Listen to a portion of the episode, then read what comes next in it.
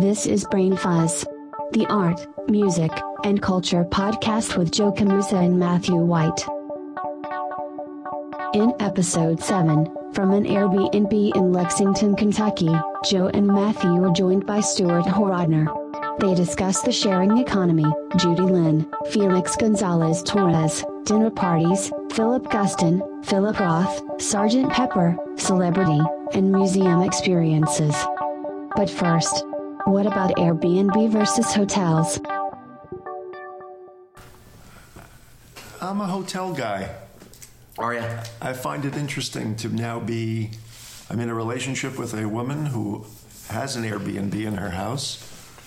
So I have fluffed more pillows and put out more mints and cleaned up more stuff than I ever thought I would in the assisting You're the concierge. Well, no, I'm the I'm the uh, happy-go-lucky boyfriend, but the I've now stayed in more B and Airbnbs because of this relationship. So when we when we've traveled, my tendency would be hotel, which we've also done.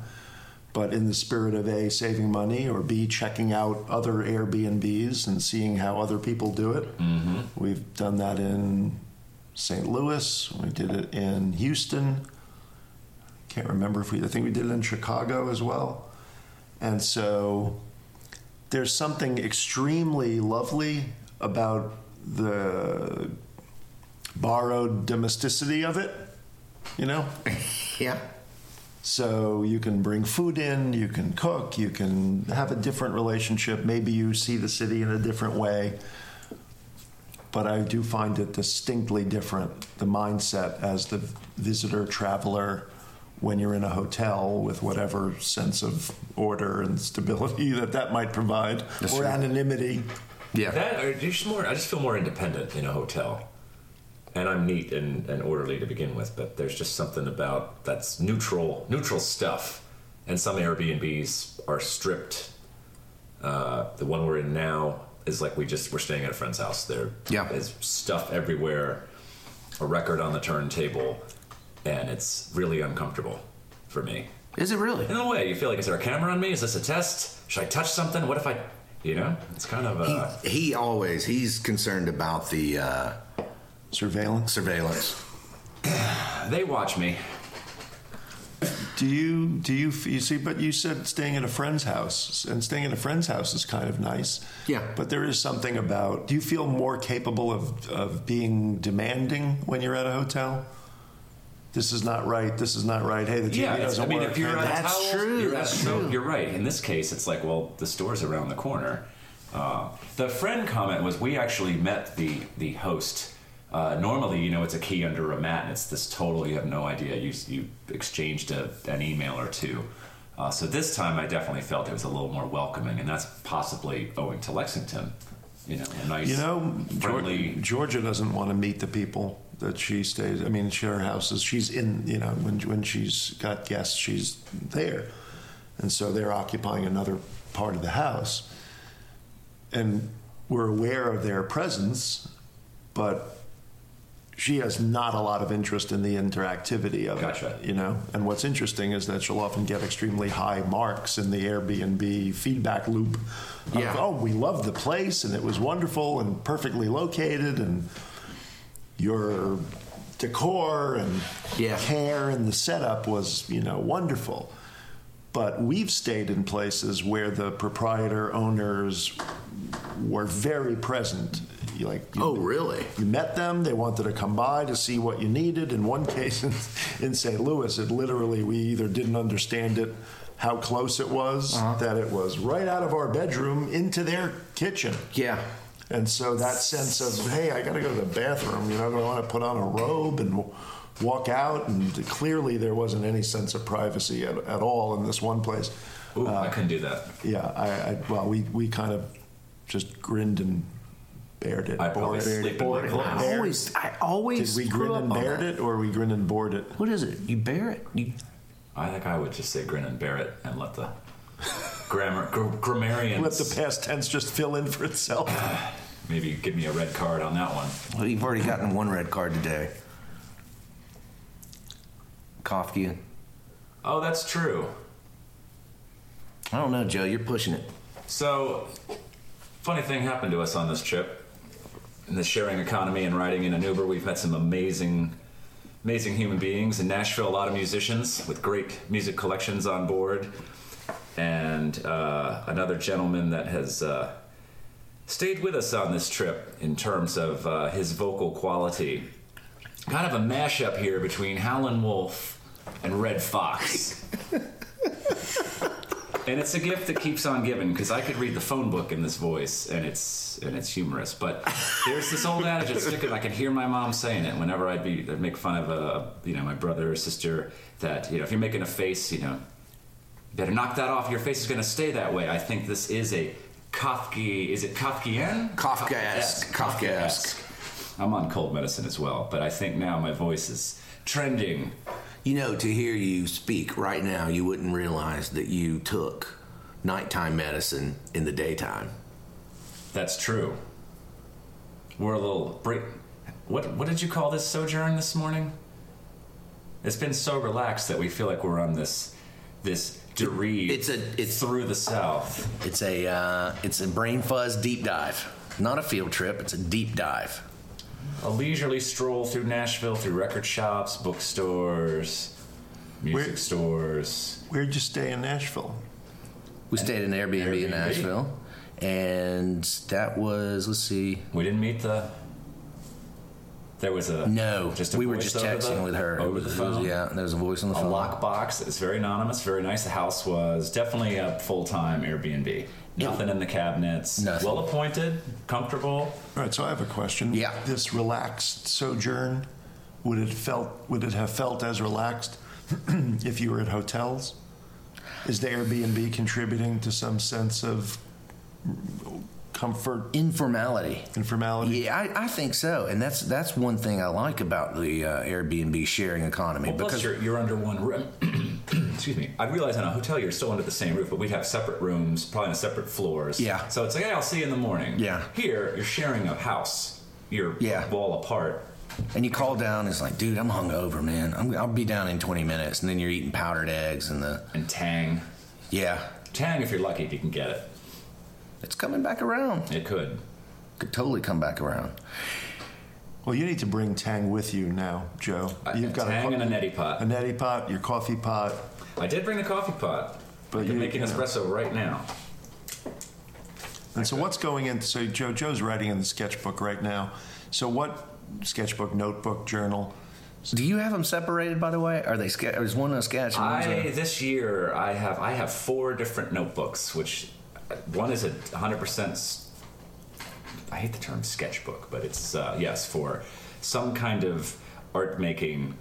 Uh, Picture collecting. playground? Yes, this book right here is like that. more of a text. If there are talks I go to, planning lists, maybe some some doodles here and there, ideas. But uh, then there and then there's one with graph paper that's totally just collage based, very minimal, and then an old ledger that I'm just starting to work in a. Uh, What's it called? An SE ledger. I looked it up, and of course, I've already forgot what the SE stands for. I think it's short entry, multicolored, old. Uh, I'm obsessed with graph papers, so that one I'm using more in terms of any kind of word-based art projects, just because I love paper. It's an old ledger you found at a flea market, something like that, a garage sale. Uh, yeah, it's a found Really? book that with like the faux Cool. leather. Yeah. But it's kind of a pain because you're traveling, and suddenly I have this stack of notebooks, but there's no way to put it all in one. In a and these are what like the moleskin five by nine. No size. way because of It's- your retrieval desires? Yeah, it's easier to. And then I'm thinking art wise, and it's dangerous to have a sketchbook that starts getting precious though. Mm. Because then you're not going to risk. sometimes I just mm. have to start literally writing random and drawing and using different. Because otherwise it starts to look, you know, like, oh, I want this nice and precious, and it's already bound. I don't have to worry about that. So I'm constantly having to juggle that. But yeah, four, four or five notebooks is a kind of a. We're a coming lot. to the end here. We are. We're almost there. So, my question different notebooks, different pens? Yeah, there's a different uh, the uh, the microns are the the, the workhorse of the uh, the other sketchbooks, and then if I'm writing these days, I'm using the uh, the V7 Pilot. Oh, that's a hell of a pen. It is, but it smudges. You got to let it dry. yeah, that's right. Yeah. And smudges are not my friend. So, um, yeah, different pens. That's why, hence, I need the man bag. There's a ruler in there, You got. Oh, that's some right. stencils, Yep. Yep. reading material. Yep. A lot of reading, reading material. Like, I've got the instant, the portable studio. Because I'm not as quite down as Felix Gonzalez Torres with the, his studio is the kitchen table or the laptop. Who came up last night over dinner? You're going to love this. Can you All te- can you tell the story, Stuart? I can give you a shorthand version of it. Set the table. Well, we were talking about teaching children, engaging children with art. And Georgia was speaking about, and she's a phenomenal teacher, usually doing things, sharing uh, information, images, stories about artists with young young students.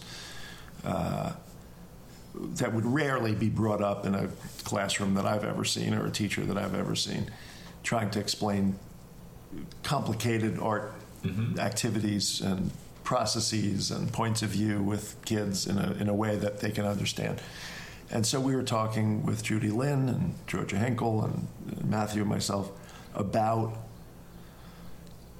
when we showed a Felix Gonzalez Torres poster stack at the museum. And I was giving a tour to these students, and we were speaking about that moment where you realize that the stack is the same poster on top of, you know, reproduced certain size, and that the visitor is allowed to take one poster and take it away.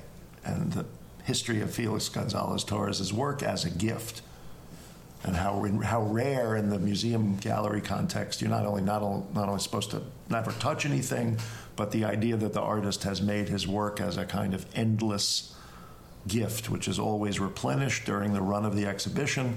And the viewer, and obviously when you're speaking about little kids, the idea that they can take a thing home, mm-hmm. that moment where it goes from you can't touch it to I'm rolling the poster up and giving it Yeah. to someone was pretty Yeah. magical. And we were just speaking about our histories of encounters with this artist. But do you think if you're showing a kid, yeah, it's okay to take or touch this, are you setting a bad precedent? No, the beautiful part of explaining Gonzalez Torres is that if you do it right, you can explain why touching things that are not meant to be touched is good. And in this moment, you're liberated to do so. Now, what's interesting about this is that I haven't gotten to the part of the story that Matthew's most excited about. Oh, good. I need this. Yeah. Right? Mm-hmm. Mm-hmm. This was a perfectly fine conversation we were having last night about mm-hmm. Gonzalez Torres and speaking of the share economy. I mean, Yeah. the notion of coming back around. Yes. We can make Airbnbs Yes. have a connection to Felix Gonzalez Torres. But that was not what we were speaking about. We were all talking about the joy of this work in Gonzalez Torres. And then Judy Linn said, Well, you know, Felix was a student of mine at Pratt Institute. Oh, what? wow. Yeah. Crazy. and started to tell some wonderful stories about Felix and his, even then as a young man, his unique take on art making and uh, introducing him to other artists and wanting to bring. He was just evidently quite a special dude. And I've had since that conversation some real uh, fun thinking about Judy Linn's photographs and what she seems to care about and document, which if Judy didn't take pictures of some of these things, these things would not be noticed, you know. Yes. Um, and Felix seems to have been able to figure out a way to remind us of various things that might easily be You could tell it, Lost. it. It was remarkable how the impression that he made on her at that age, and that really came across in the way she was telling the story. Yeah. And Georgia tells me a lot about little kids in her orbit when they'll say something uh, or do something that seems so beyond their years or just feels like it's the, a pure, beautiful, creative moment when you watch some young person go down a path and just see where they go in a way. And the challenge, I think, in both cases, as the educator or the teacher or the artist, is to create some space where possibilities feel open and rich and deep, you know, and not necessarily shut them down. I think that is an amazing gift, which you clearly have. And th- we were all recounting Judy's talk on Friday. that she gave, and I thought that was filled with wisdom. But it was in what she maybe didn't say, or the room that she left for the uh, participant or the audience member to fill in fill in the gaps. There was uh, she mentioned particularly like a book by Stieglitz and how important that was in her development as an artist, more so than than her her schooling. And as she went through each photograph and trying to figure out how he did, how he made that work, but she referred to it as her grammar and that's something that I will riff on for probably years. And I just spending a little time with her and just seeing like, wow, there's so many stories she could have told us that I would have probably like. I'm trying to figure out how to keep my mouth shut and listen more and say say more with less as well. But I, I really respect that in people, and that's a sign to me of a great teacher. And obviously, hearing that you know, she's I think it's I, I think it's really interesting to think about how and it's not only in the realm of teaching, maybe, but just what, when you watch somebody give a lecture, you know that they're having to imagine, well, what do I think about? What am I going to tell them? What am I going to show? What have I learned? Like, what can I, sh- you know, basically in this notion of the, the generosity of that, yeah, uh, the sharing of it. I think a really interesting question for not only artists and people giving a lecture, but just friends, yeah. is this notion of what have I, what do I care about? Mm-hmm. What have I learned? Mm-hmm. What could I tell you about what I care about and what I've learned that might open up some sense of a use value conversation? You reveal yourself, and those those those those conversations, those stories, those um, insights that, and you know, as you get older, maybe hopefully you get a little more clear about what those things are, what their value is. Um, and so there is something about dinners and meals and, and conversations or lectures you heard or something you wrote in your journal. The arts education and what you do at the um, at the museum.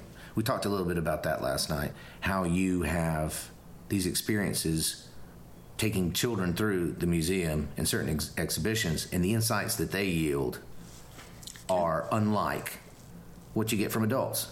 Kids seem very open to share what they think about something without worrying about being wrong. And so it's really very fun to be with them because by the time they're in middle school, they're already having all of those yeah concerns and doubts and not wanting to feel exposed, not wanting to risk being wrong.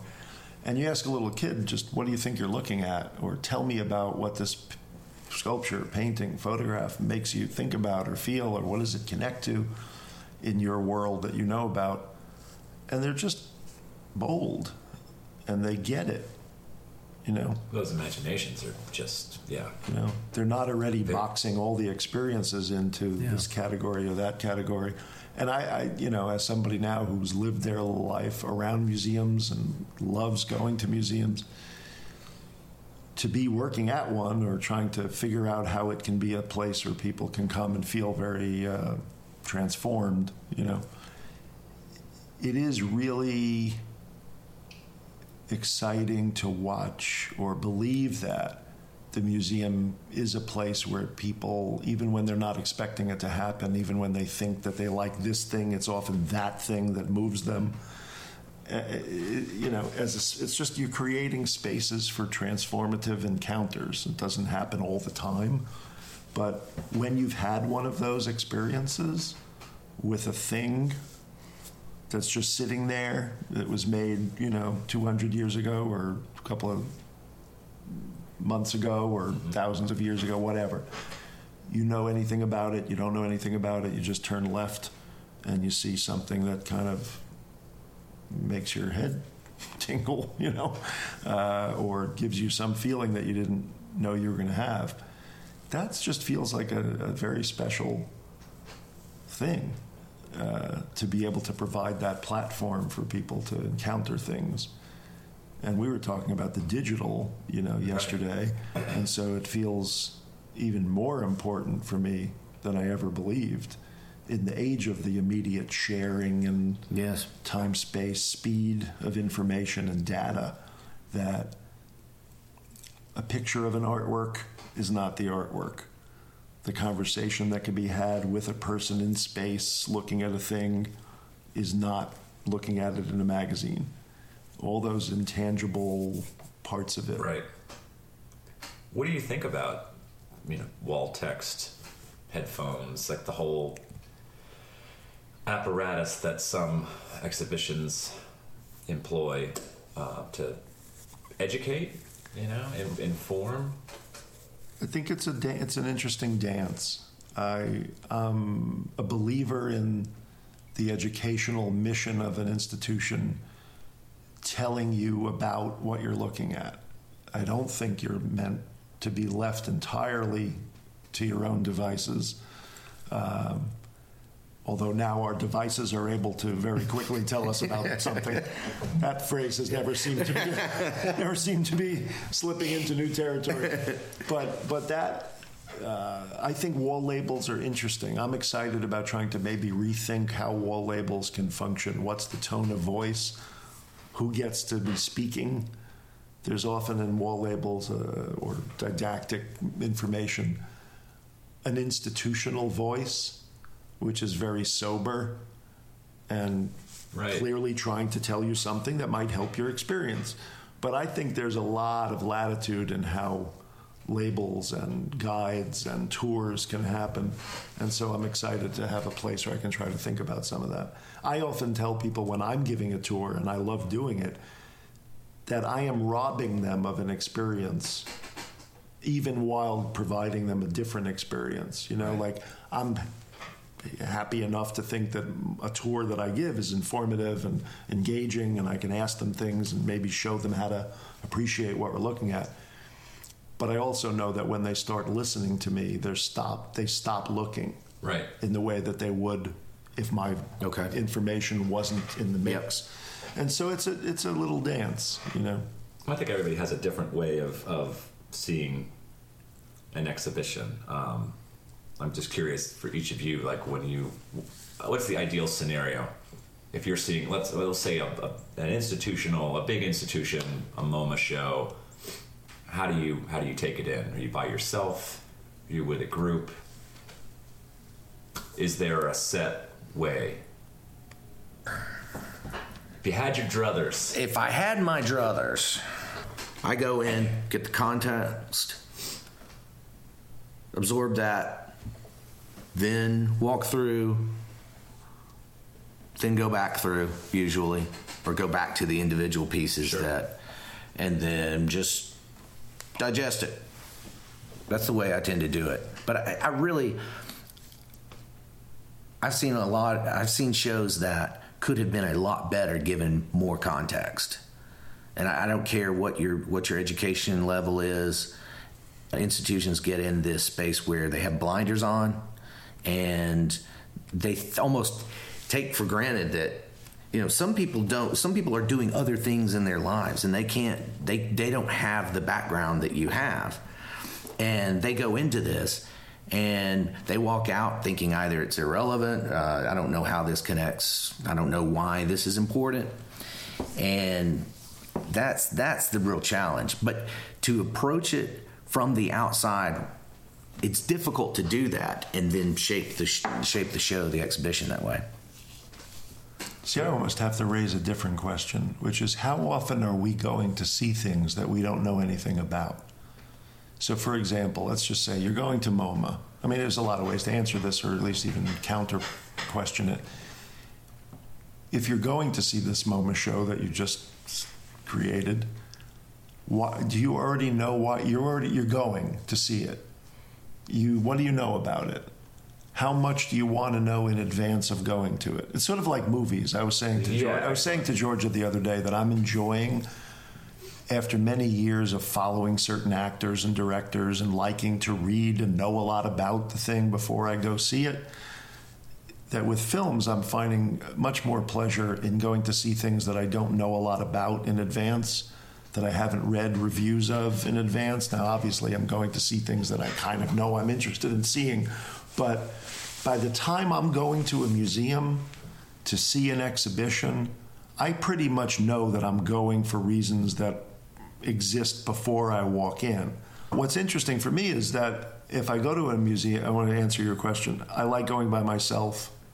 Ideal viewing, to, ideal viewing experience by myself in a not crowded museum, yes.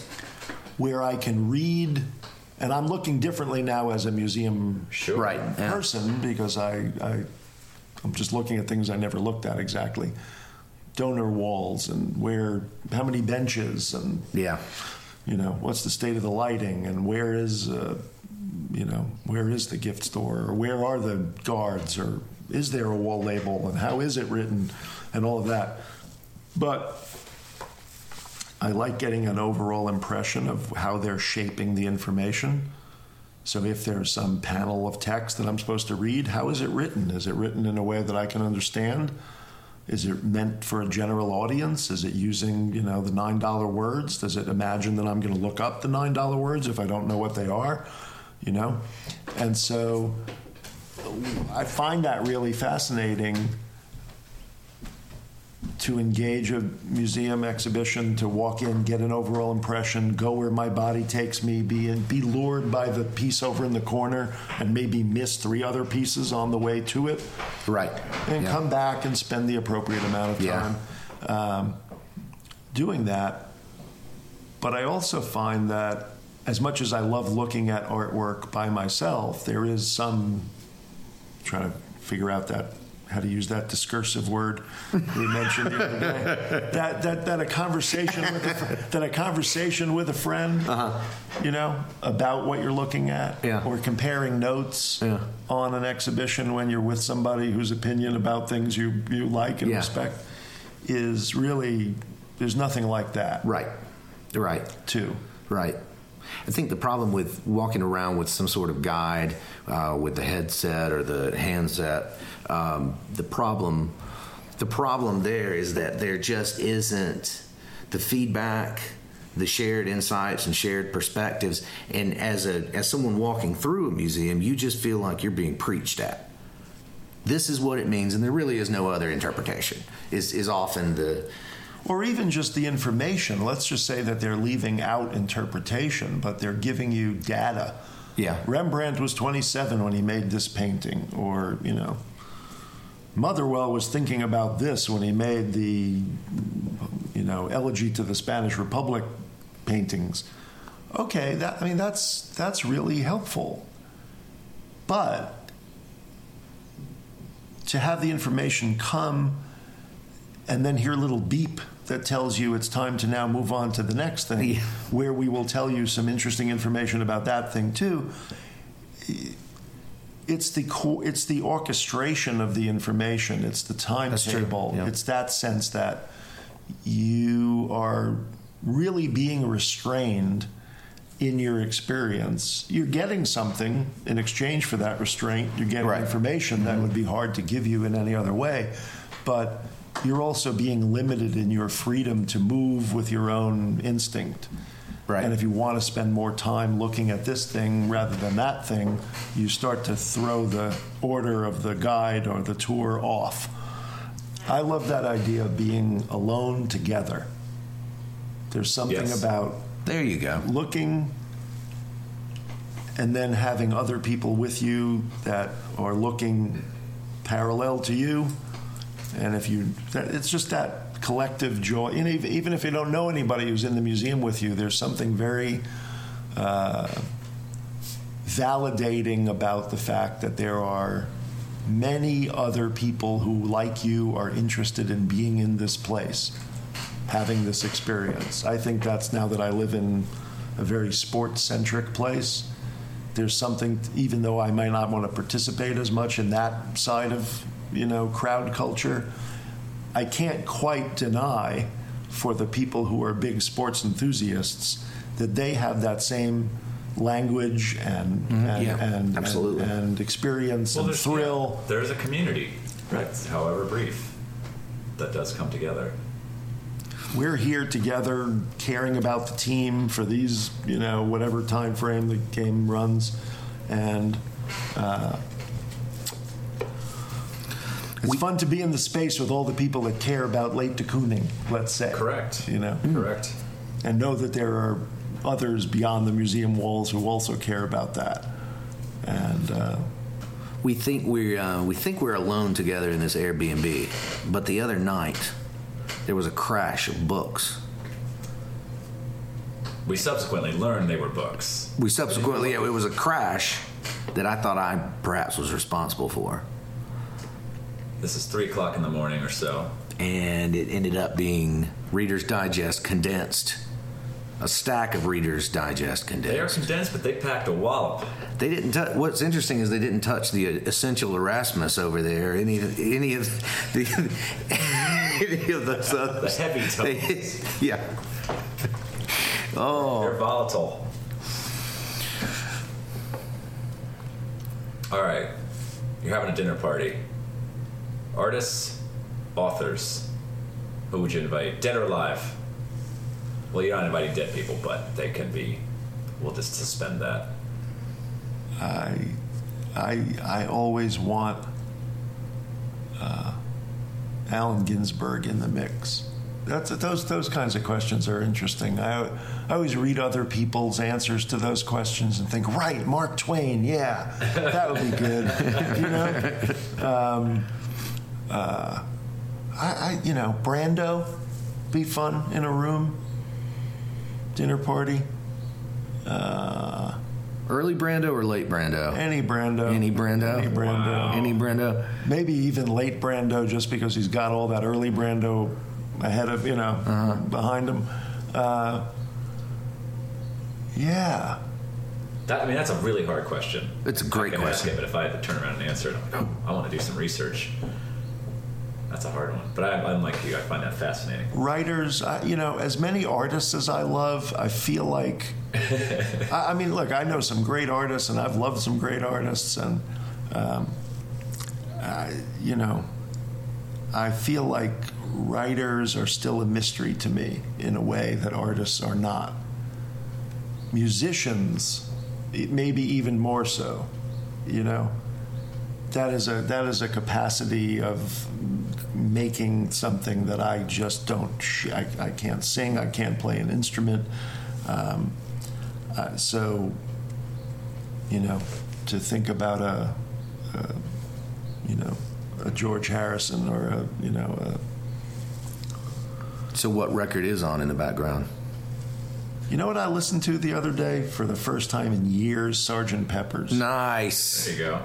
I don't know that that would be the music behind Yeah. me for a dinner party exactly. Yeah. But I, I, uh, I was, I was quite happy to kind of give myself over to attentive listening to that record while I was just in my. What's- what's your favorite part of that record? living room? I, you know, I, my favorite part I think really is the beginning. Is is Sergeant Pepper, is the song, and is the almost meta moment of, you know, the Billy Shears, you know, Yeah, the, the, right. the crowd swell of Billy Shears, the record within the record. Right. You know, the setup of that whole. Lennon later criticized it, saying that they call it a concept record, but it really, the concept was over after the first two songs. Correct. And, and he, I think they all agreed on that. It just was getting, it was, just got out of hand. I just really appreciate it, and what's so uh, you know beautiful about that, bringing it back from the music and the art dialogue, is you know the entire construction of that image that is the Yes. Sergeant Pepper album cover, and oh, sure. you know all of all of that. Um, who's on your? Who's in your? I know you've been in, No, you've been intoning Philip Guston at every Yeah, turn. Guston, and uh, but I just noticed something even yesterday. You know, spending some time with an artist and realizing that it's a fraught space. But Yeah. to sit with someone like you know Philip Roth, and maybe you are talking about gardening, you know, tomatoes and price of okra, that would be fine. Versus digging into the work. I mean, almost unless there's a contract, so to speak, of like, I'd, I'd like to talk to you about this. Right, yeah. Is that okay? You know, like. See, that's the thing that brings me back to that question about how do you share what you know. Because it's interesting you say Philip Roth. I, I, I've read a decent amount of Philip Roth, and when I'm and, and in any number of books, there's always a moment, or many, many moments, where you read a passage and what you realize is that he has so closely observed human behavior or the feeling of a certain time or place, or it's Newark in the 50s or some.